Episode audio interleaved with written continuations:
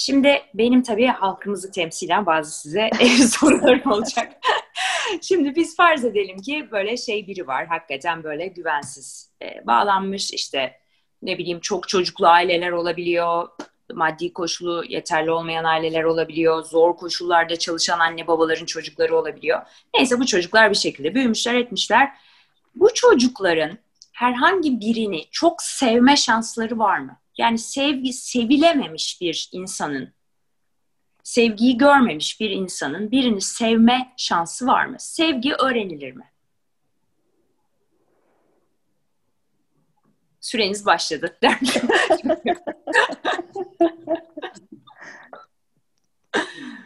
Yani fikirlerinizi söyleyin. Yani kendi yaşantınızdan da örnek verebilirsiniz. Yani ne düşündüğünüz önemli burada benim için. Çünkü bazen kişinin yani konuşuyoruz burada. Her şey karma karışık. İnsan psikolojisi, fizyolojisi, beyni zaten daha yeni yeni çözdük. Şu kadarcığınız. Yani şöyle, şöyle düşünüyorum. Yani bence var ama öyle bir şey oluyor ki bazen karşıdaki sevildiğini pek anlayamayabilir. Yani anlatabiliyor muyum? Hani, e, yani e, o bir kendince bir e, duygusal aktarımda bulunuyor esasında ama İşte o e, o deminden beri bahsettiğimiz o ihtiyacı sezip görüp ona göre değil, kendi yolunda bir şey yapabiliyor anca gibi. Ya da bazen hiç böyle olmuyor. Gerçekten çok da böyle gürül gürül sevgisini akıtabilen insanlar da olabiliyor. E, bu, bu, bu bir kader değil. Yani bunu öyle okumamak lazım. E, yani sevgi görmedin, sevgi eşittir, sevgi veremez falan. Böyle bir denklemler yok. Yani olsaydı yanmıştık zaten. Ee, yani e, iyi ki de yok ee, ve e, her zaman her çocuk, her yetişkin için de şansımız var. Ee, zaten de öyle bir işler yapıyoruz. Onun için ben burada gayet iyimserim. Grubun iyimseri, en iyimseri belki de benimdir, bilmiyorum. Yo, ben de ben de çok e, iyimserim e, Pınar gibi. Hem kendi özel e, hayatımdan ve kendi yaşam deneyimimden e, hem de takip ettiğim birçok e, ebeveyn çocuk çiftinden e, diyebilirim ki bu mümkün. Bunun için samimi bir çaba çok önemli. Ya bilişsel düzeyde başlayabilir, sonra bu duygusal düzleme doğru evrilebilir. Ama bunun için gerçekten emek harcamak lazım. Şöyle bir emek. Kendi duygularımı anlamaya çalışmakla ilgili samimi bir çaba. Anladığım duygularımın hangi ihtiyaçlarımdan karşılandığını anlamakla ilgili samimi bir çaba. Kendimi deşifre ettikçe, kendi duygulanımımla ilgili düşünebildikçe, anlayabildikçe, anlayış geliştirebildikçe Ötekini, ötekine empati verebilme kapasitem. Hepimizin böyle bir sinir sisteminin böyle çok güzel bir kapasitesi var. Böyle sulandıkça gelişen bir beceri bu. Dolayısıyla kesinlikle mümkün. Burada iletişimde açıklığa niyet etmek. Yani e, yanlış anlaşılmalar, kırılmalar, tartışmalar vesaire. Anladığım kadarıyla yetişkin ilişkisi özelinde hani sormak istediğin. E, muhakkak evet. Ki bütün ilişkilerde var. Ancak e, akışkanlığı sağlamaya dair bir samimi bir niyet olması çok önemli. Akışkanlık derken kırılma oldu, onarıma niyet etmek, elinden geldiğince her defasında niyet etmek, her defasında niyet etmek. Böyle bir tavır, ben eylem dilinde sevgiye, o ilişkiye bu tavırın getirebileceğine inanıyorum. Ve üstelik iki tarafın da birden bu tavırda olması da bana göre şart değil. Bir kişinin bunu öğreniyor olması ilişkiye dalgalar halinde yavaş yavaş e, sirayet ediyor. Çünkü böyle şeyleri ço- ebeveynimizden modelleyerek öğreniyoruz ve öğrenmemişiz ya diyelim ki. E, partnerimizden de modelleyerek öğrenebiliriz. Partnerimiz de bizden öğrenebilir. Veya psikoterapistimden öğrenirim. E, iş arkadaşımdan öğrenirim. Sosyal destek sistemindeki e, güvenle, güvenle bağlanmış birisi vardır. Bilge, olgun birisi. Ona bakarak öğrenirim. Burada neyin etkili olduğuyla ilgili ben çok merak et, ettiğim için bir dönem araştırmıştım. Yani neden bazı kişi iyileşebiliyor? Bu bağlanmayla ilgili konularda kendi bağlanmasını değiştirebiliyor. Ve neden bazısı yapamıyor? Burada e, muhtemelen mizacın da çok etkisi vardır. Tekrar mizaca dönüyoruz. Kişilerin e, hani kapasitesiyle de ilgili. Ama I Q'nun da etkisi e, olduğuyla ilgili bir şey okumuştum.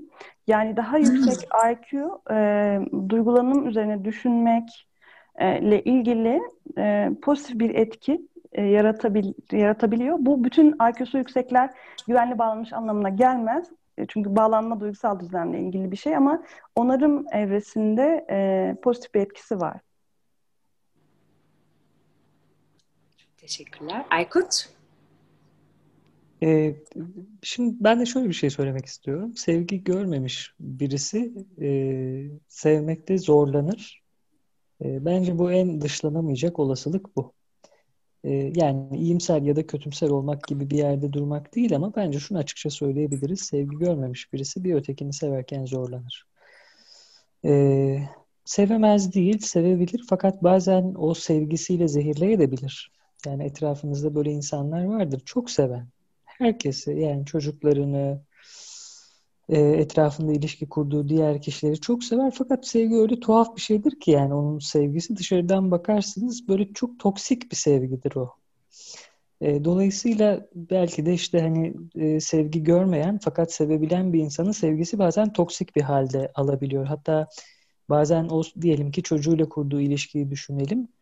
Öyle bir seviyor ki çocuğu, az önce söylediğim gibi zehirleyecek düzeyde. Orada şöyle bir karışıklık da oluyor. Bu sevgiye olan ihtiyaç, e, kimin ihtiyacı biraz karışıyor. Yani aslında e, çocuğunu çok yoğun bir biçimde severek bir zaman kendisinin karşılanmamış ihtiyacını karşılamaya çalışıyor. İşte orada kim çocuk, kim bakım veren, kim seven, kim sevilen e, biraz e, karışabiliyor. Dolayısıyla bence çok genel bir e, önerme bu. Sevgi görmeyen birisi sevmekte de zorlanır. Şimdi e, bir şeye daha değinmek istiyorum. Az önce üzerine konuştuk ama e, bir pencere daha açmak lazım. E, ebeveynin e, çocuktan hoşlanıp hoşlanmaması e, meselesi. Bunu hani ağırlıklı olarak anne üzerinden konuştuk. Ben de biraz oradan devam ettireceğim. E, bir yazı yazmıştım ben. Mitolojide Medea diye bir karakter var. Çocuklarını öldüren bir anne. İşte Medea'nın cinayetinden annenin bilinç dışına diye bir yazı yazmıştım. Şimdi şöyle bir beklenti var ve bu beklentide toplumun, kültürün e, de payı çok büyük. Yani e, her annenin çocuğunu çok koşulsuz ve böyle çok sınırsız bir biçimde sevebileceğine ve neredeyse hiçbir negatif duyguyu, işte nefret gibi, pişmanlık gibi e, negatif bir duyguyu hissetmeyeceğine dair temel bir varsayımımız var. Ve bu çok büyük bir yanılgı bana sorarsanız. Yani belki diğer hayvan türleri için, yani bunu sık sık gönderme yapıyorum farklı konuşmalarda, ebeveynlik yapmak, yani bakım vermek, annelik etmek çok daha otomatik bir refleks aslında. Yani hiçbir hayvan, ben bu dünyaya bir çocuk getirmeli miyim, getirirsem onun sorumluluğunu üstlenebilir miyim falan gibi bir düşünce de değil. E, fakat insan türünün e, ebeveynliği, bakım vermesi diğer hayvanlardan farklı. Çünkü e, belki daha körelmiş içgüdüsel bir takım e, şeyler var, kaynaklar var ama onun üzerine öğrenmeler, e, geçmiş deneyimler, travmalar, kendi ebeveyniyle kurduğu ilişkiler, bir sürü şey etkili. Dolayısıyla bence bu insan türüne e, çocuğunu sevmeme, bazen işte ondan hoşnut olmama, hatta bazen belki de nefret etme hakkını dahi e, tanıyor gibime geliyor bana. Şimdi bunu tanımadığınızda e, bilhassa anneliğe çok büyük bir kutsallık, hiçbir negatif duyguyu barındıramayacak, yani bir kutsallık atfettiğinizde kadınlar, anneler bu duyguyla ne yapacaklarını bilemiyorlar. E, bu duyguyu çok güçlü bir biçimde inkar ettiklerinde ya da baskıladıklarında bu e, olumsuz duygular bazen e, yoğun bir endişeye dönüşebiliyor. Yani çocuklarını örneğin kaybetmeye dair, başlarına bir şey geleceğine dair. Ee, şeyi hatırlar mısın Pınar? O derste beraber miydik? Ee, Gökhan hocamızın bir lafı vardı. Ee, aslında bu böyle e, sürekli endişeli olan, böyle yaygın bir anksiyetesi olan anneler bilinç dışında fantezilerinde çocuklarını defalarca öldürür e, derdi Gökhan Hoca. Yani işte beş dakika geç kalır, işte kaçırdılar mı, çaldılar mı, araba mı çarptı, birisi mi bıçakladı falan filan diye defalarca zihninde öldürür. Ya böylesi bir kaygıya dönüşecek bu ya da çok büyük, çok derin bir suçluluk hissettirecek. Ve suçluluk çok kavurucu bir duygudur. Yani o suçluluk duygusuyla beraber muhtemelen mütemadiyen, müteselsil bir sürü daha e, hata yapacaktır. Dolayısıyla ben özellikle annelere, hatta belki babalara da çocuklarına karşı olumsuz duygular hissedebilme hakkının da verilmesi gerektiğini düşünüyorum. Böyle, böyle bir şey yok yani. Böyle bir katilik yok. Sevmeyebilir, hoşlanmayabilir, çok kötü şeyler çağrıştırıyor olabilir. Hatta bazen bu nefret düzeyine dahi varabilir. Şimdi e, benim hani Winnicott referanslarım biraz meşhurdur. Çok severim kendisini. Serap Hanım da burada. Winnicott da bir pediatr. Öyle bir çağrışım yapıyor. Şimdi konu da oraya geldi. Çok güzel bir lafı var. Yani nefret hissedilebilsin ki sevgiye yer açılsın der e, Winnicott. Evet. E, hatta e, mesela e, analist hasta ilişkisini düşünecek olursak, mesela analistin hastasından nefret edebileceğine dair, yani karşı aktarımda nefret makalesi çok meşhurdur Winnicott'un. Yani terapistin de danışanından hoşlanmayacağı, e, ona karşı bazı nefrete varan negatif duygular hissedebileceğini de ilk dile getiren analistlerden bir tanesi budur. Ben sorarım bazen e, derslerde öğrencilere sorarım, bir terapist derim, işte hastasıyla, danışanıyla ilgili olumsuz duygular hissedebilir mi? Hoşlanmayabilir mi? Nefret edebilir mi? Sevmeyebilir mi? Genelde öğrenciler bu soru karşısında böyle dehşete düşerler. E, hayır hocam, olur mu öyle şey? Tabii ki de işte koşulsuz kabul, koşulsuz sevgi, e, böyle bir şey yok. Yani terapist danışan ilişkisinde de yok. Ebeveyn çocuk ilişkisinde de yok. Neg- negatif duygular hep var. E, ve olmalı da e, ve onlara yer de açılmalı ki Winnicott'un dediği gibi nefret hissedilsin ki sevgiye de sıra gelsin diye düşünüyorum. Ee, aslında Aykut, çok önemli Aykut, bir şey. Çok özür dilerim Özüm. Aykut söylediklerine kısacık bir şey e, de söyleyeceğim. Bu e, e, aşırı bu, bu bu çok önemli bir mit gerçekten. Yani e, hakikaten buna izin de yok. Bu bir parça şey gibi e, işte biraz toplumsal e, yasaklar var. Konuşulması bile rahatsızlık veriyor. E, bunun da altında haklı sebepler olduğunu düşünüyorum ben ama E, konuş her şeyi de masaya yatırmalıyız diye de bir yandan düşünüyorum falan. E, şeyi de ben buna bağlıyorum bir parça. Böyle araştırmalar da var. Yani bu çocuğun reddinin aşırı bakım ama aşırı yani hani e, gerçekten e, lüzumundan kat kat katlarca fazla bir bakım verme halinde kompanse edildiğine e, edildiğine Hmm. meselesi olduğuna dair bir takım e, araştırmalar var. Hatta daha ileri giden bunların da bir çeşit istismar türü olduğuna vardıran araştırmacılar var. Çünkü çocuğun hayat kasını, e, ihtiyaçlarını fark etmesini ve dile getirmesini e, bayağı şey yapıyorsunuz, kesiyorsunuz. Engelliyor. Yani, evet evet. Hı hı. Ve ondan sonra o işte o tenis kursu senin, bu protein sayımı benim plan gibi bir çocuk büyütmeninden gördüğünüz çocuk e, karşınıza hiçbir şey yapamaz edemez halde e, bir ergen veya bir yetişkin olarak çıkıyor. Hı hı. Sakat bırakılmış. Dolayısıyla evet evet sakatlanmış, doğru. Hakikaten hasarlanmış bir çocuk hı. Ve sorduğunuzda ya da işte o E, narsisizmde değindiğimiz çok iyi bakıyorlar ama çocuğun hatırından haberleri yok dediğimiz yani. Yani iyi bakım iyi bakım e, e, tamam e, ama işte o öyle olmuyor. Yani o bakımın Hı-hı. kalitesi ve sürekliliği ve içtenliği çok belirleyici. Dolayısıyla e, hakikaten orada e, çok çok çok hoş bir laf o. Yani nefret hissedilsin ki sevgiye yer açılsın. Bence bütün söylenileni özetliyor. Çok bıçak sırtı konular ama umarım e, herkes doğru bir şekilde dinleyip anlayacak. Şöyle bir ben de... e, buyurun. Pardon lütfen. Şöyle bir şey söyleyeceğim. E, Serap lütfen sözünü unutma. Hani Pınar'ın Hı-hı. dediğiyle bağlayacağım çünkü. Hı-hı. Şimdi hani biliriz hani yazar her yerde usul esastan önce gelir. Aykut söylediğin çok önemli bir şey. E, usul esastan önce geldiğinde hakikaten bir şey hissetmemiz başka bir şey, bunu eyleme dönüştürmemiz başka bir şey. Şimdi tabii ki ebeveyn ve çocuk veya bakım veren ve çocuk ilişkisinde sanırım en hassas şey o. Yani ben tabii ki ara sıra veya sen veya herhangi bir ebeveyn bazen öfkeden geberebilir ama orada bir çocuk olduğu için bunu ne yapacağız bu öfkeyi? Serap sözü sana veriyorum. Çünkü tabii ki hissedebiliriz ama onunla evet. Ne yaptığımız çok önemli. Burada e, Aykut Bey'in katkısı ve Pınar'ın e, katkısı çok çok önemli gerçekten. E, şöyle ki, e, şimdi normalde e, güvenle bağlanmış, yani kendi ebeveynlerine güvenle bağlanmış veya bir şekilde e, çocukları kendilerine güvenle bağlanmış e, ebeveynlerde bu ebeveynler anne bebek gözlemlerinde gözlemleniyorlar. İşte en sortun ta bin dokuz yüz yetmişlerde saatler saatlerce gözlemliyor. İşte Uganda'da, Baltimore'da falan. Orada şunu buluyor. E, güven, güvenli, e, ba, güvenle bağlanılacak kişi, yani o bağlanma figürü olacak kişiler e, güvenli bir ilişki içindeylerse bu kişiler çocuklarına karşı olumsuz duygular hissetmiyor değiller. E, burada şey var, e, bu ebeveyn duyarlılığının birkaç boyutu var. İşte dedik ya, duyarlı, duyarsız olmak, kabul, reddetme, işte işbirliği, müdahale vesaire.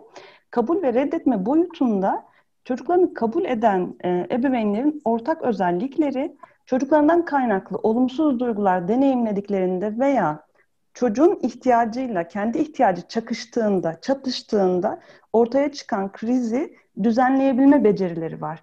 Yani duygular, onların da bütün bu duyguları evet var. Ancak bu kişiler bu duygularını düzenleyebiliyorlar. Bu duygunun kendine ait bir duygulanım olduğunu anlayabiliyorlar. Yatışacağını bilebiliyorlar. Kendilerine karşı anlayışlılar.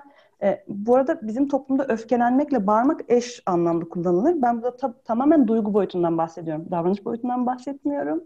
E, dolayısıyla bir ebeveynin duyarlılığında kabul ve reddetme boyutu e, kendi olumsuz duygulanımını yani kendine ait olduğunu fark edip düzenleyebilme becerisinden kaynaklanıyor. E, e, ona dayanıyor. Bunu yapabilenler, kabul edebilenler, yapamayanlar, reddedenler. Ama baştan beri hep çok söylemeyi önemsediğim bir şey var. Bunların hiçbirisi yüzde yüz değil. Bu çocuğumdan hoşlanma mevzusu da öyle. Bu asla çocuğumdan yüzde yüz her an hoşlanma değil. Bu gerçekçi değil zaten. Çünkü iki ayrı insanız. Bazen tabii ki ondan kaynaklı öfke, hayal kırıklığı, memnuniyetsizlik hissediyoruz. Ancak bunu sahiplenip kendimiz çözüyoruz ve sonra ilişkiye devam ediyoruz. Bu önemli birincisi. İkincisi Aykut Bey'in söylediği bu toksik sevgi meselesinde. Burada çok bir araştırmacı yazmış. Şimdi referans veremeyeceğim. Biraz ayıp da oluyor ama. Yok, estağfurullah. Şey diyor, bu şimdi içsel çalışma modelleri benlik algısı ve işte ilişki, yani başkaları algısıyla iki boyutta inceleniyor. Benlik algısı olumsuz olanlar. Yani ben sevilmeye değer değilim diyenler ilişkilerde aşırı kaygılı. İster kaç, kaygılı bağlanmış olsun, ister e, korkulu bağlanmış olsun. Kaçınmacı bağlanmış, korkulu bağlanmış. Evet, korkulu bağlanmış olsun. E, bu kişilerin hepsinin çok yüksek bir kaygısı var ve bu kaygıyı e, düzenlemek için evrensel olarak en sık kullanılan strateji kontrol, aşırı kontrol.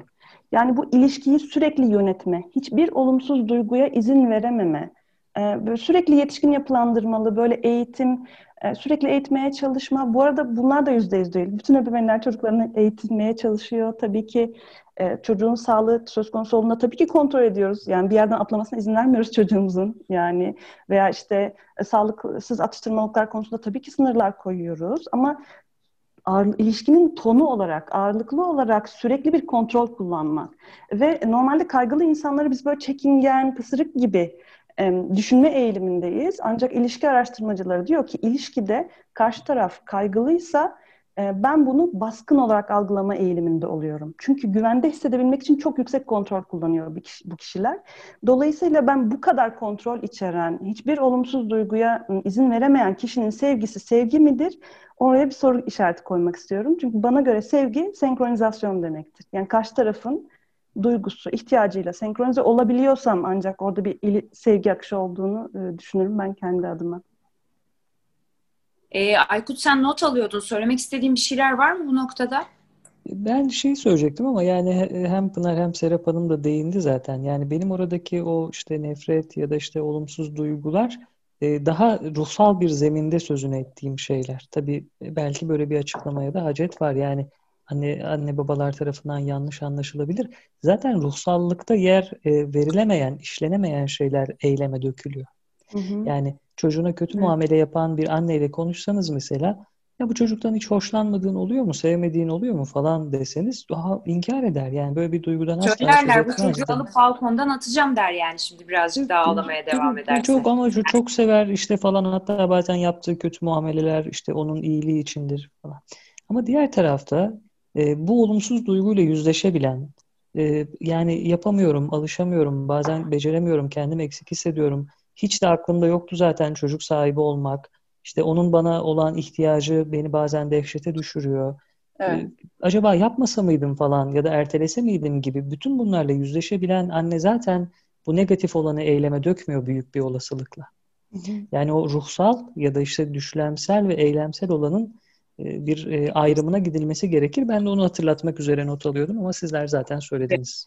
Veya ee, şiddete Pınar... dönüşse bile, çok özür diliyorum, evet. Onarı, onarım çabası içinde olabilir bu ebeveyn. Evet. Yani e, velev ki hepimiz e, insanız, boş bulundu ve o duyguların etkisindeyken e, çocuğunu incitti. Onarıma, yani kendi hakikatiyle yüzleşmek konusunda cesur olan biri, hmm. kendi olumsuz duygularıyla, kendi yaptığı kusurları onarmak konusunda da genelde cesaretli oluyor. Dolayısıyla asla işte duygularımı sürekli kontrol etmek gibi değil ama kontrolden çıktıysa bile toparlamakla ilgili bir eğilimi olabiliyor bu insanların. Çok doğru. Pınar cümlesini bitirirken umarım yanlış anlaşılmıyoruzdur, bıçak sırtı gibi bir, bir şey deyince bunu bir açıklama gereksinimi duydum. Çünkü hmm. şimdi burada takdir edersiniz ki çok üst düzey uzmanlarsınız ve hakikaten her şeyin net anlaşılması çok önemli.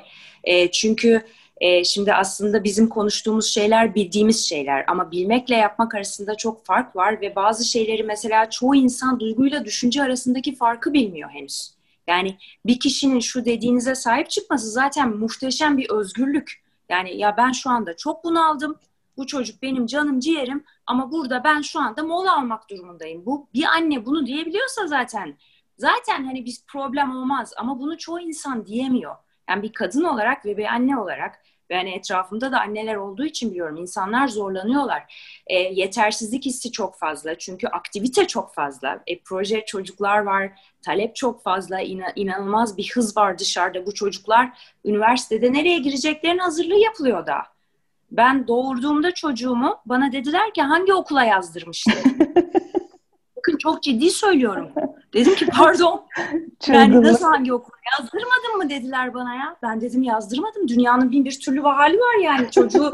ah, yani do nasıl doğurmadan da okula yazdı. Yani anlatabiliyor muyum olayı? O yüzden şimdi bazı olayların net açıklanmasını istememin, hassasiyet göstermemin nedeni bu. Hakikaten biz üstümüze düşeni yapalım.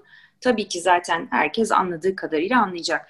Ben sözü biraz çocuk istismarına getirmek istiyorum. Bu hem Plam'ın hem benim çok nasıl diyeyim hassasiyetim diyeyim. Şimdi e, biz tabii ki çocuk istismarı genel konularda işleniyor. Mesela atıyorum işte çocuğa bir taciz varsa, tecavüz varsa, Allah korusun hani bir şey varsa, şiddet varsa biz bunu çocuk istismarı kategorine, kategorisine sokuyoruz. Ancak hani sizinle de sohbetlerimde, bilgim, bilgimde arttıkça fark ettiğim bir şey var. Aslında birçok şey istismar kategorisine girebilecek düzeyde. Mesela bir çocuğa dokunulmaması, ağlanırken yanına gidilmemesi, tutulmaması, evet, kucağa alınmaması. Şimdi bunlara uzun vadede baktığımız zaman aslında çocuğu o çaresizliğinde çok önemli bir e, güzel bir destekten mahrum bırakıyoruz. Bence bu, ben şahsen, bana göre bu bir istismar. İhmal dediğimiz konu aslında. Ha, ihmal. Hı -hı. Ama bunun Hı -hı. belli bir düzeyden sonrası istismara da girmiyor mu artık? Şöyle, şöyle yani kavramsal olarak. İstismar, çocuğun istismarı kavramı bir başlıklar altında inceleniyor. E, cinsel, e, e, emosyonel, e, e, fiziksel, e, işte, e, fiziksel, en önemlisini unuttum ve ihmal başlıkları altında. İhmal de fiziksel ve duygusal ihmal olarak ikiye ayrılıyor. Bu söylediğin özüm çok önemli ve en çok gözden kaçanlardandır. E, çünkü duygusal ihmal ve duygusal istismar hem çok yıkıcıdır. Ee, hem kısa hem orta hem uzun vadeleri göz önüne, vadeli etkileri göz önüne alındığında e, kalıcı ve ağır bozucu etkiler e, bırakabilir. Hem de fark edilmesi çok zordur ve maalesef çoğu toplumda aslında sadece bizde değil e, bazı e, durumlar birer norm olarak yani normal hmm. olarak da kabul edilmiştir. Ee, onun için çok karışabilir, çok fark edilmesi düşük ya da fark edildiğinde de ne yapacağının pek bilinmediği durumlardır. Yani mesela komşu atıyorum o bile yoktu bizde, yoktur hala da çoğu yerde. Yani çocuğu bas bas bağırana kadar dövdüğünü duyarsınız ama Hı-hı. haber hani verilmez ya da neyse. Hani şimdi çok birazcık bilgilendik falan bir arayalım arayalım diyebiliriz. Ama mesela duygusal ihmali böyle duyamazsınız. Hı-hı. Sessiz ve e, evet ve yani e, ve ihmal bir de e, bazen bir şey yapmamaktır. Dolayısıyla hani eylem olmadığı için yani mesela anne çocuğun çok kabaca anne çocuğun ihtiyacından haberdar değil. Ne diye gidip birine şikayet edeceksiniz bunu? Ve Aykut'un verdiği örnek çok fazla modeli. Çok fazla evet. veriliyor ama evet. gerçek ihtiyacın evet. ne olduğundan haberi yok Karşılan. mesela. Evet. Evet. evet. Gibi. Ee, ee, Serap lütfen. Yo, sen. Lütfen sen söyle ben çok böldüm. Yok sana. hayır ben bakayım. Lütfen devam et. Ben notlarıma bakıyordum.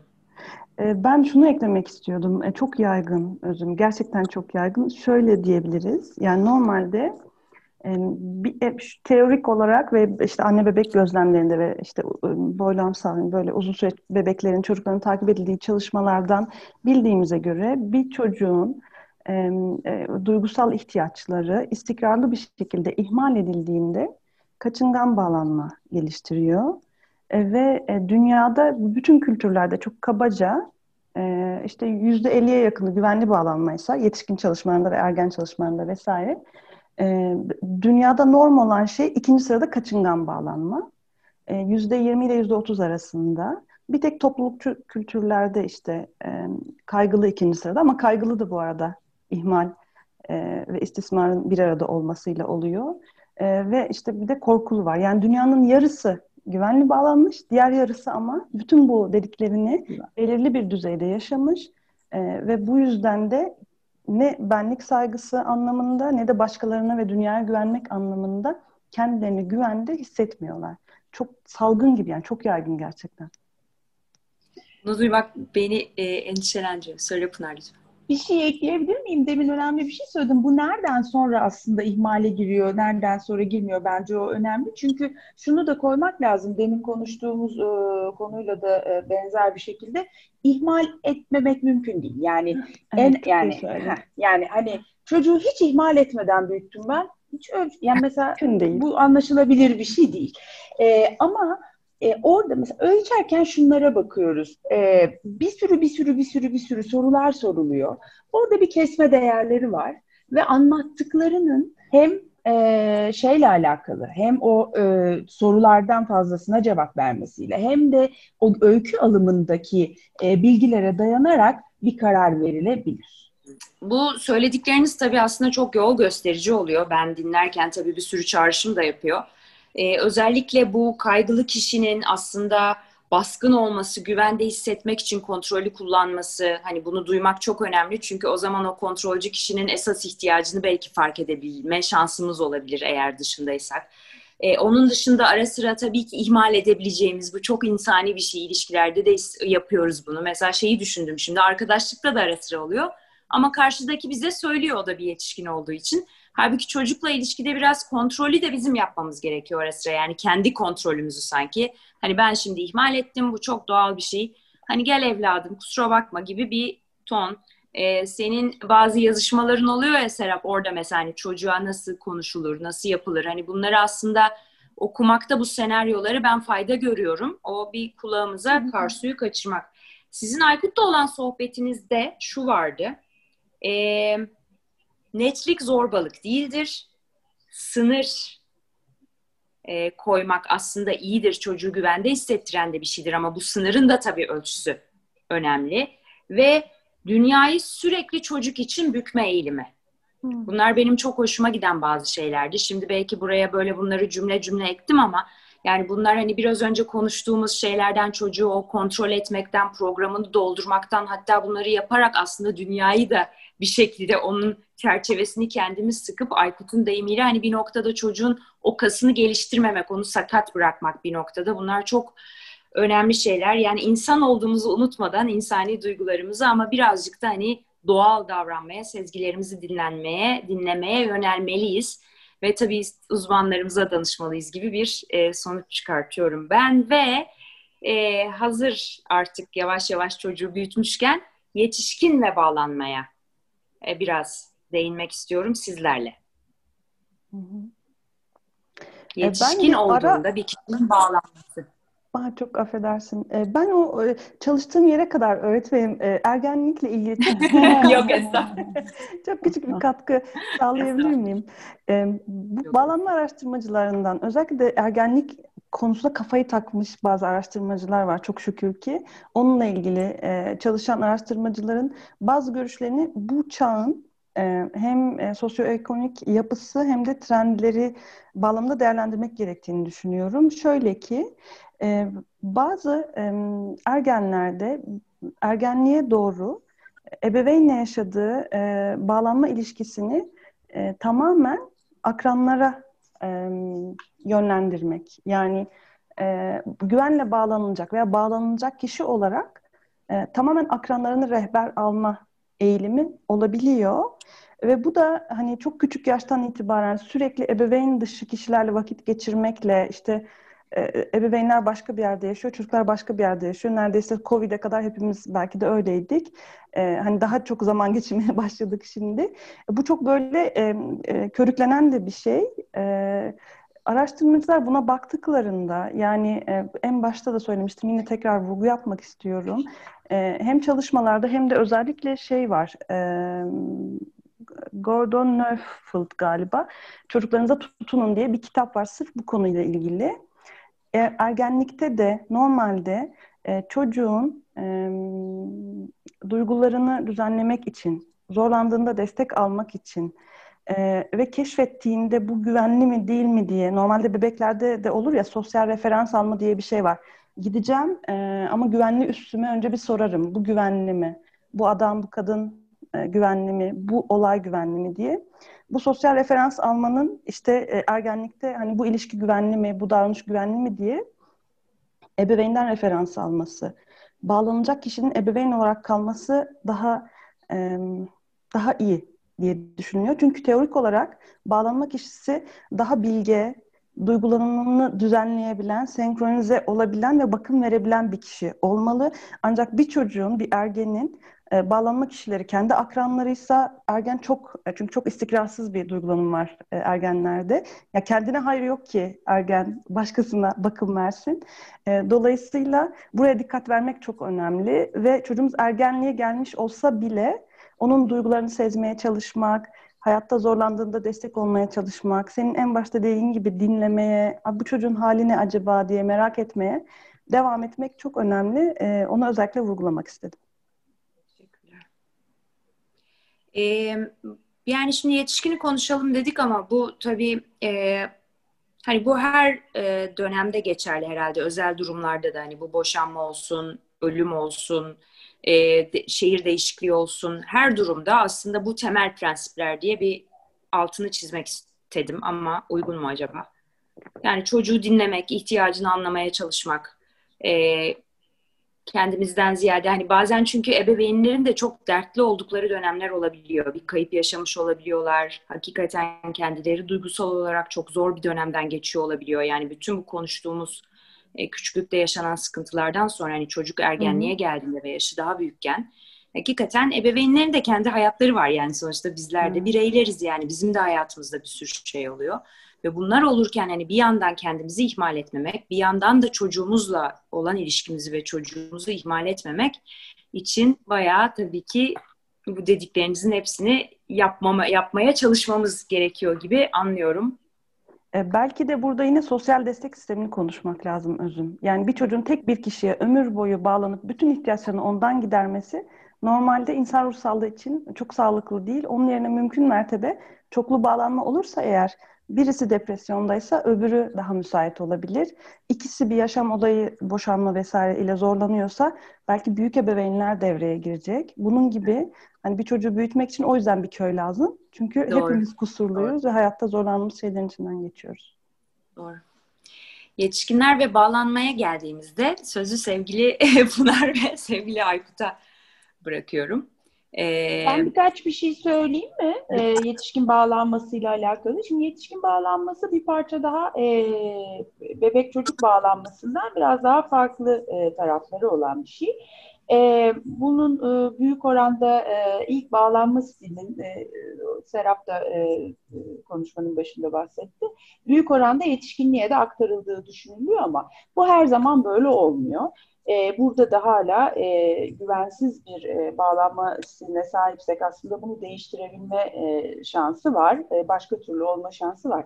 Yetişkin bağlanması e, da nasıl çıkıyor ortaya? Yani o yetişkin bağlanmasındaki güvensizlik meselesi ya da işte kaygılı, E, korkulu ya da saplantılı olma hali nasıl ortaya çıkıyor? Onları, e, görüngüleri nelerdir belki bir parça değiniriz. Ama önce yetişkin bağlanmasının şu özelliklerini söylemek isterim. Nasıl ayrılıyor şeyden, e, bebek çocuk bağlanmasından? Bir kere artık buradaki bağlanma tamamlayıcı değil, e, karşılıklı. Yani herkes bakım veren ve bakım alan. E, halbuki e, e, çocuk e, ebeveyinde e, çocuk bakım alan, e, ebeveyn bakım veren rolünde, ama yetişkinde bu işler e, karşılıklı oluyor. Herkes birbirine bakım veriyor ve bakım alıyor. E, e, fiziksel yakınlığı, yakınlık arama yine esas, ama fiziksel yakınlığın, fiziksel somut fiziksel yakınlığın yerini yetişkin bağlanmasında hissedilen güvenlik ve istediğimiz zaman ulaşabilme fikri alıyor. Yani bebek gerçekten e, anneye fiziksel olarak da ihtiyaç duyuyor. E, çocuk da öyle e, belli bir yaşa kadar. E, hatta bazen işte o separasyon e, iyi yönetilememişse daha da uzuyor çocuğun anneye fiziksel e, ne diyelim e, yapışması ve ihtiyacı daha da uzuyor. E, ama bazen bunları, ha bu böyle söylüyorum, bunlar yetişkin bağlanmasında her yetişkin için böyle mi oluyor? Hayır, tabii ki olmuyor. Ben ideal ve sağlıklı e, olandan bahsediyorum. Nasıl olması gerekir gibi bir şeyden bahsediyorum. E, ama yetişkin bağlanmasında beklediğimiz, ben e, sana ihtiyacım var, hemen kalk gel. Yani hani hadi benim hemen hemen beni doyur, hemen bana meme ver, hemen emziğimi ver gibi değil. E, ya da aradım açmadın, ne oldu? Hani öyle bir şey değil. O nesne sürekliliği belki sonra şey yaparız, değiniriz. E, orada, o orada bir yerde ve işi var ve biraz sonra gelecek. Hala beni sevmeye devam ediyor. Ben de onu sevmeye devam ediyorum. Bir sorun yok gibi bir yere varmamız gerekiyor. Yetişkin bağlanmasının önemli bir özelliği bu. Yetişkin bağlanmasında bağlanma figürü genel olarak akranlar. E, halbuki e, şeyde e, bebek çocuk bağlanmasında tabii ki öyle bir e, şey söz konusu değil. E, ve e, hem akran hem de çoğunlukla da e, pardon e, hem de cinsel partner. Gerçi çoğunlukla da orada yanlış olmamış olabilir ilişki dünyası düşünüldüğünde. Ee, bir de önemli bir şey var. Bebeklikte yakınlık e, aramanın e, güdüleyicisi. Yani e, yakınlık arıyorum çünkü kaygılıyım. Çünkü stresliyim ve bunları nasıl yöneteceğimi bilmiyorum. Ama yetişkinlikte e, bu bir parça daha değişiyor. Hem bakım verme ekleniyor buna, başka birine. Hem cinsel aktivite ekleniyor. Hem de koruma ekleniyor. Ve e, yetişkin bağlanmasında daha e, şey bir şekilde, ne diyelim, her zaman kolay olmayan ama e, daha olası bir şekilde de bağlanma figürünün e, değiştiğini görebiliriz. Dolayısıyla yetişkin bağlanması bir parça daha e, böyle bir yerde duruyor. Yine bağlanma bağlanma, yine güvenli bağlanma güvenli bağlanma, güvensiz bağlanma ve çeşitlerinden yine bahsedilebilir. Ee, ama bir parça daha bebek çocuk bağlanmasından e, hem aktarıldığı, benzer olduğu taraflar, ama hem de bir takım değişiklikleri var. Evet, çocukluktan getirdiğimiz birçok bağlanma şeyini burada ama devreye sokuyoruz tabii. Birçok, yani çocukluktan gelen sistemi burada devreye sokuyoruz. İşte ona bağlanma, bağlanma stili diyoruz biz. Çoğunlukla e, ha, benzer bir şekilde devam ediyor. Fakat bu şey değil, bu ille böyle devam edecek anlamına gelmiyor. Değil. Evet. Aykut, senin eklemek istediğin veya söylemek istediğin? Ee, yani şunu düşünebiliriz. Ee, bağlanma işte şu kadar yaşı ilgilendiren bir meseledir. Sonra orada kapanır gibi. E, e, yani böyle nasıl diyelim, donuk bir mesele değil. E, bağlanma meselesi dinamik bir mesele. E, fakat bir örüntü oluşuyor aslında. Yani bu dinamik olmakla, yaşam boyu sürmekle, her türlü ilişkiye sirayet etmekle birlikte e, e, çok kolay değişmeyen, ısrarcı, inatçı bir örüntü de oluşturuyor aslında. Belki burada bağlanmayla beraber biraz nesne ilişkilerini de e, düşünmeliyiz. Yani o erken dönemde dış dünyadaki nesnelerin nasıl e, algılandığı ve onlarla ilgili nasıl içsel temsiller oluşturulduğu da önemli. Yani bütünüyle iyi ya da bütünüyle kötü mü? Yoksa biraz daha işte olgun bir ruhsallıkta e, bekleyeceğimiz üzere bazen iyi ama bazen de kötü olabilen daha bütünleşik bir nesne algısı bağlanmayla beraber düşündüğümüzde gelecek yaşamdaki ilişkilerde de kendisini gösteriyor. Yani bu anlamda bağlanmanın dinamik olduğunu, fakat sabit bir ya, ya da kolay kolay değişmeyen bir örüntüyle devam ettiğini söyleyebiliriz. Şimdi güvenli bağlanma e, diyelim, hani bu şekilde kategorize ediliyor. E, bu gelecekteki ilişkilerde de çok benzer biçimde aslında üzerinde belki de çok durulacak bir şeyin olmadığı bir e, örüntü. Yani her iki tarafında birbirine, Pınar'ın da söylediği gibi, bakabildiği, bakım verebildiği, aynı zamanda da alabildiği bir ilişki örüntüsü. Asıl mesele e, burada bir zorluk olduğunda, yani bağlanmayla ilgili daha güvensiz denebilecek tarzda bir e, yapılanma söz konusu olduğunda kişi gelecek yaşamında da bu e, duygusal cinsel partneri olabilir, e, iş arkadaşı olabilir, yakın bir dostu olabilir. Onlarla kurduğu bağda da bu örüntüyü çok bilinç dışı bir şekilde tekrar ediyor. Yani burada devreye giren şey aslında Freud'un sözünü ettiği yineleme zorlantısı. Eğer orada çözümlenememiş bir mesele varsa, erken döneme ilişkin bu işte bağ kurulan nesneyle ilgili bir takım dramatik yoksunluklar, örselenmeler söz konusuysa, ruhsallık bunu bilinç dışı bir biçimde her yerde tekrar etmeye başlar. Yineleme zorlantısından kastettiğimiz şey bu. Gidip e, işte kendi ihtiyaçlarını anlamayacak, karşılamayacak ve hatta kendisini örseleyecek partnerler bulur. Böyle iş yerlerinde çalışır. E, böyle kişilerle arkadaşlık eder. Hatta daha ilgincini söyleyeyim. Diyelim ki karşılaştığı kişiler böyle kişiler değil. Yani bir partner buldu ve hasbelkader e, onu suistimal etmeyecek, hatta ona bakacak, bakım verebilecek, besleyebilecek bir partner. E, bilinç dışı o kadar güçlü bir motivasyon ki oradan gelen, bir süre sonra kişiyi kendi arzuladığı ama bilinç dışı bir biçimde arzuladığı kişiye dönüştürmeye çabalar. Yani bazı programlarımızda da bahsi geçti. Bunu E, projektif identifikasyonlarıyla, yani yansıtmalı özdeşleşimle e, yapmaya çalışır. Yani onu alıp bir başkasına dönüştürmeye çalışır. Şimdi bu hep böyle geldi böyle gidecekle ilgili bir kader yok diyoruz ya, burada devreye giren e, o kişinin, yani bu projeksiyonları alan kişinin ne kadar kapsayıcı olduğu. Kimileri e, e, bu projeksiyonlar, bu yansıtmalar o kadar güçlü olur ki bununla özdeşleşmeye başlar. Yani başlangıçta hiç öyle bir adam değildir, hiç öyle bir kadın değildir ama bir süre sonra onu suistimal etmeye başlar. Bunu çok fazla görürüz özellikle ilişkilerle çalışırken. Kimisi de bunu almaz, bu projeksiyonlarla özdeşleşmez ve e, ona arzuladığından çok daha farklı bir biçimde e, yaklaşmaya çalışır. Fakat bu her zaman iyi sonuçlanmaz çünkü kişi E, alışık olduğu bu ilişki örüntüsünü tekrar edemeyeceğini fark ettiğinde genelde o ilişkiyi terk eder.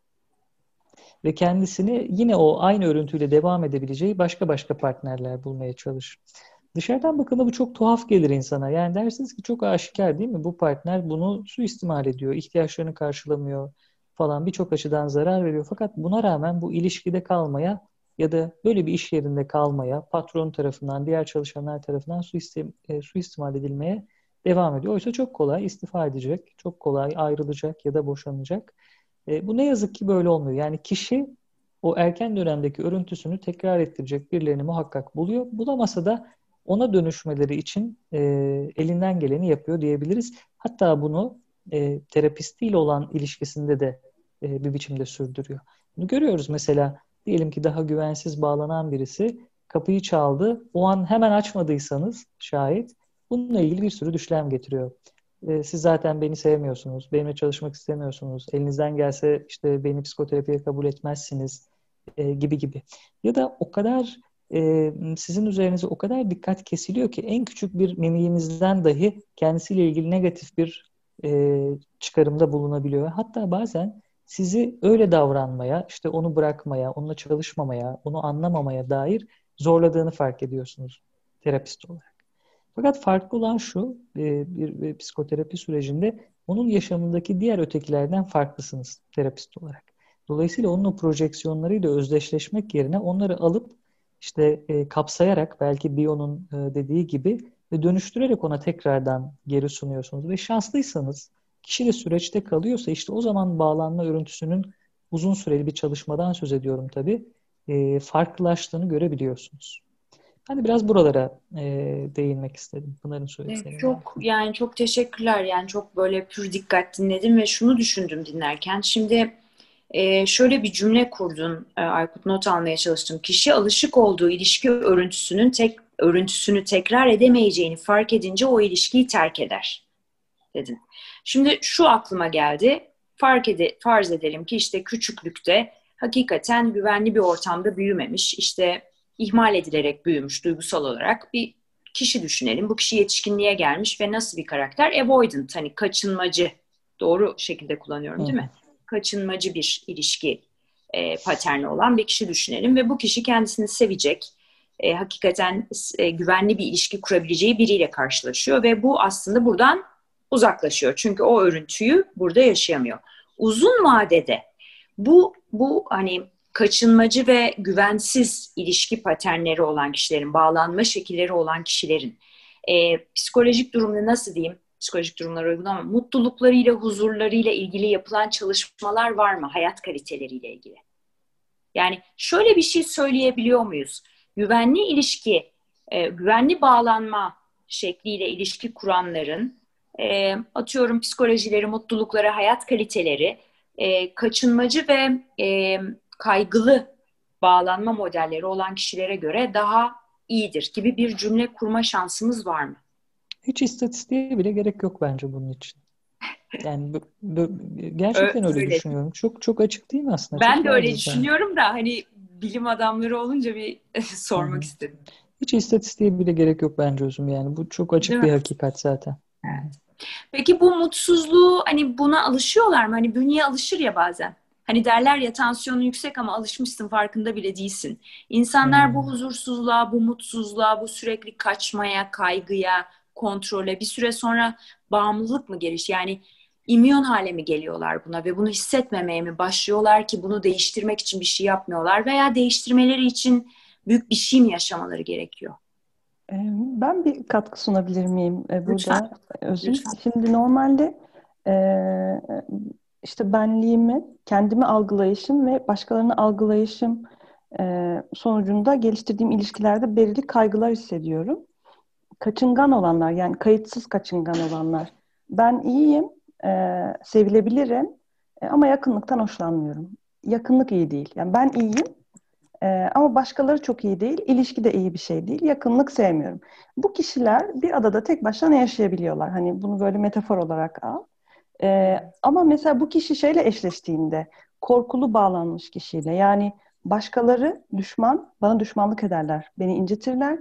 Ve ben kötü biriyim, sevilebilir değilim olduğunda çok yüksek bir kaygı var. Hem bir yapışma, e, yani yapışma kaçınma karışık ama ilişkide çok büyük bir kaygı hissediyorlar ve bir terslik olduğuyla ilgili e, bir bilinçleri var bu kişilerin çoğunun. Şeyde de öyle, e, kaygılı bağlanmada da öyle. Kaygılı bağlanmada da kabaca şöyle bir şey var. Ben sevilebilir değilim ama o iyi biri. Ya o güvenilir aslında da ben hissedemiyorum. Hissetmeye çalışayım, hissetmeye çalışayım. Ama burada bir terslik var. Hissediyor, çok kaygılı. Dolayısıyla bu çiftlerde normalde teorik olarak e, kaygılı veya korkulu tarafın destek aramasını bekleriz. Yani Hı. diye düşünüyorum. Bilmiyorum uzmanlarımız, e, yani ilişkilerle çalışıyorsunuz ama e, e, daha çok bilginiz vardır diye size sormak istiyorum. Ben, ben şöyle bir şey söyleyebilirim. E, bu gerçekten anlaşılması bir parça e, zorlayıcı oluyor. Yani insan nasıl oluyor da zaten suistimal edilmiş, tekrar suistimal edildiği bir ilişkide, hatta suistimal edilmiyorsa da öbürünü bir istismarcıya dönüştürmek için çaba gösteriyor falan. Nasıl yani falan diye, değil mi? İnsanın hakikaten aklının almasının e, bazen zorlayan yerler oluyor. Bunu üstelik yaşayanlar da bazen böyle inanılır gibi değil falan diye baktıkları yerlerde duruyorlar. Bu o kadar ilginç bir şey ki. Çünkü varoluşuna yakın gelen o. O ne kadar iyi, ne kadar kötü pek de önemli değil artık. Bildiği o, tanıdığı o, güvenle aslında yani bir şekilde eşleştirdiği de o haline geliyor. Dolayısıyla bu sanki bana hep şey gibi e, bir, e, bir ben öyle bir şeyle daha rahat anlıyorum. Yani çok e, bambaşka bir e, kıtada ben bir markete gittim ve tabii ki gidip bildiğim sebzeye yönelirim almak için, pişirmek için, yemek için, bildiğim gıdalara yönelirim. Hani orada belki tanımadığım birbirinden güzel bir sürü, belki yesem beni bedenime de vücuduma da iyi gelecek bir sürü başka gıda olabilir. Ama ben gidip e, hani aslında bana çok da yaramayacak ama tanıdığım, bildiğim şeye yönelirim gibi bir şey. Çok kabaca bir e, metaforla böyle bir şey. Varoluşumuza yakın düşene e, tekrarlama eğiliminde e, hatta eğiliminden de e, ziyade işte zorlantısında olabiliyoruz çoğunlukla. Ve güvensiz... E, özür dilerim hocam, lütfen devam et. Yok, yok. Lütfen lütfen. Söyle, ben toparlayacaktım. Ee, şeyi söyleyecektim çünkü daha önce, yani çok erken bir dönemde, tabii ki bunu e, bilişsel olarak hatırlamıyorum ama daha önce böyle bir beklentiye girmiş, yani bir öteki tarafından bakılmak, sevilmek, beslenmekle ilgili bir beklentiye girmiş fakat bununla ilgili çok dramatik bir hayal kırıklığı yaşamış. Yani aslında bakarsanız bu tekrarın kişi açısından koruyucu bir tarafı da var. Yani şimdi kendisine bakım verebilecek birisi karşısında bütün o zırhını indirdiğinde ve işte sevilmek, bakım vermek üzere bir beklentiye girip ona bir fırsat tanıdığında aynı hayal kırıklığını tekrar yaşayabilir. O zaman iyisi mi? Pınar'ın dediği gibi bildiği sebzeyi yemek. Bazen zehirli bile olsa. Aynen öyle. Veya sürekli aynı şeyi alsak da. Çok özür dilerim. Ya da mesela şeyi görürüz.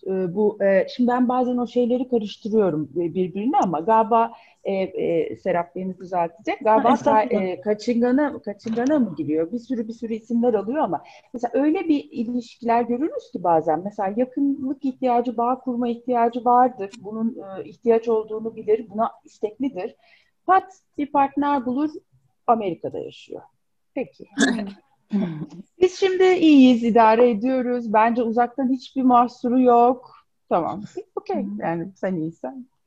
Pat bir tane ondan ayrıldık, biz olmuyormuş uzaktan. Peki tamam. Mesela işte ne bileyim yani böyle imkansızlıklar. Evli ama boşanmak üzere. Hı hı. O biter bir tane yani o yakın olmayı ister ama bir türlü yakın olduğu, olabileceği, ihtimallerin açık olduğu gerçek bir ilişkiye yelken açamaz bir türlü. Gibi yani e, o kadar ilginç e, şekillerde çıkar ki ilişkilerde e, ama tabii Aykut'un orada değindiği çok doğru. Tabii ilişkiler ve yetişkinlik, hele ilişkiler zaten bambaşka ama yetişkinlikten bahsettiğimizde artık sadece bağlanmayla kalamıyoruz. Orada etkileyen pek çok şey var. Bütün o tecrübeler, başımızdan geçenler, işte travmatizasyonlarımız vesaire pek çok şey var. Dolayısıyla orası biraz daha karmaşık. Ee, şimdi tabii bu konu inanılmaz e, kapsamlı bir konu. Konuştukça hani daha da büyüyor benim gözümde ve hani bilgilendikçe. O yüzden e, arada da konuştuğumuz gibi sevgili seyircilerimiz, biz bu konuyu özellikle babalar ve bağlanma kısmını yeniden devamını sizler için çekiyor olacağız. Bu yetişkin bağlanması da tabii benim gene şuramda kaldı şuramda şöyle. Ancak zamanını da göz önünde bulundurarak programın bu bölümünü yavaş yavaş sonlandıracağız, sonlandıracağım. Son olarak hani bu bölümle ilgili olarak veya şu anda hissettiğiniz, söylemek istediğiniz, dilediğiniz bir şey varsa onu almak istiyorum. Yoksa hakikaten inanılmaz bir yarım kalmışlık isteği bende var. Ben bitiremeyeceğim ama lütfen bitirelim. Belki siz de söyleyemeyeceksiniz şu anda. O zaman da kabulüm. Çünkü hakikaten bilmiyorum, ben öyle hissediyorum. Siz nasıl hissediyorsunuz bilmiyorum. Ben şöyle son bir cümle söyleyecek olsam şunu, şunu vurgulamayı çok önemli buluyorum. İlişki kurmaya dair böyle samimi ve hakiki bir çaba her zaman işe yarar. Belki hayal ettiğimiz kadar bir düzelme, işte hiç olaylar hiç olmamış gibi, olmamışçasına bir ruhsallık doğurmaz ama e, her zaman etki edecektir. E, o yüzden bu e, samimi bir e, çabanın gücüne inanmasını isterim. E, izleyecek olan tüm ebeveynlerim ve yetişkinlerim. Ve çok teşekkür ederim tabii beni de aranıza aldığınız için. Çok heyecanlıydım. E, e, ilk başta biraz böyle çok bilimsel konuştum mu diye endişe ediyorum. Dinleyince anlayacağım ben de. Çok teşekkürler. Çok teşekkürler Serap. Çok kıymetli katkılarda bulundun. İnşallah devamında da e, olacak. E, bilim zaten e, gerekli yani bilimsel. Siz zaten bunu çok güzel hepiniz e, nasıl diyeyim halkımızın anlayacağı şekle dönüştürüyorsunuz. O yüzden içiniz rahat olsun. E, Pınar ve Aykut. Ben de şöyle söyleyeyim. Ben şimdi en başta konuştuğumuzdan, bağlanmadan mı, ebeveynlikten mi yoksa sonuna doğru gelen yetişkinlikten mi bir mesaj versem? Aşktan bahset, aşktan. Hani böyle içimden güvenli bağlanmalar falan gibi şeyler söyleyip hani böyle e, popüler bir şekilde, popüler kültürsel bir şekilde e, bitiresim var. Acaba ayıp olur mu diye e, de düşünüyorum birazcık ama e, işte hiç e, yani e, güvenli bağlanmalar gerçekten diyoruz halkımıza. Teşekkürler. Sağ ol Pınar. Aykut'cığım. Ben de sen genelde bu son sözleri söylediğinde böyle sanki bir sloganla bitirmem gerekiyormuş gibi hissediyorum. Kamu spotu. Evet evet, şey Pınar'ın dediği gibi güvenli bağlanmalar gibi çok böyle tadı damağımızda kalan bir sohbetti. Serap Hanım sağ olsun kırmadı, evet. Geldi bize. Aa evet, evet. Derinlik ve zenginlik kattı. Ona evet. Da teşekkür ederim. Ben de. Ee, başka bir yayında yine görüşürüz diyelim seyircilere de. Hoşça kalın. Evet, ben ben de slogana daldım. Gerçekten Serap çok çok değerli katkıları oldu. Çok güzel oldu. Çok teşekkürler. Sloganlar İngiliz Atatürk gibi aklımızda kalıyor. O yüzden önemli. ee, Aykut, e, ben de çok teşekkür ederim Pınar'cığım, sana da, Aykut sana da. Serap Hanım'ı da bizimle tanıştırdığın için, bu sohbete gelmesine vesile olduğun için ayrıca teşekkür ederim. Pınar, sana da Aykut'u tanıştırdığın için teşekkür ederim. Böyle zincirleme gibi. Böyle bir saadet zinciri gibi. Saadet zinciri. Öyle kurguladım ben. Hepimiz geliyor. Güvenli bağlanalım diye hepimiz bu planı kurduk. Ee, çok teşekkür ediyorum hepinize. Şaka bir yana sevgili seyirciler, biz bayağı uzun zamandır e, bu sohbeti ediyoruz şu anda. Ee, büyük ihtimalle ikiye bölerek çıkacağız size. Sizin ondan bilginiz olacak mı olmayacak mı bilmiyorum. Umarım keyifle izlemişsinizdir. Devamı da geliyor olacak. Hepimize hakikaten e, güzel ilişkiler kurmaya niyet ettiğimiz ve bunu göze alabildiğimiz hayatlar diliyorum. Çünkü hakikaten bence hayatın tadı tuzu burada. Hepinize de tekrar çok teşekkür ediyorum. Mehmet, sana da çok teşekkür ediyorum. İzleyenlere de kucak dolusu sevgiler. Allah'a ısmarladık.